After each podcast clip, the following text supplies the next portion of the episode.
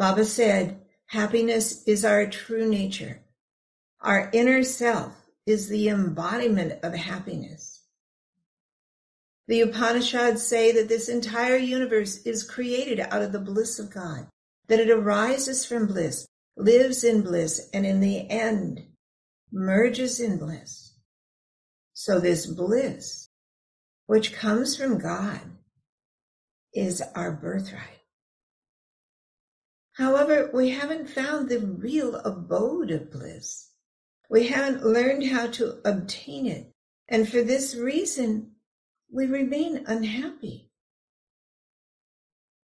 The closer we get to the inner self, the more happiness we experience.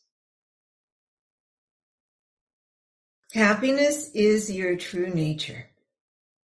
Happiness is inherent to you. Your own self is the embodiment of happiness. Like ice is the embodiment of water. Your own body, mind, heart, and soul are the embodiment of consciousness.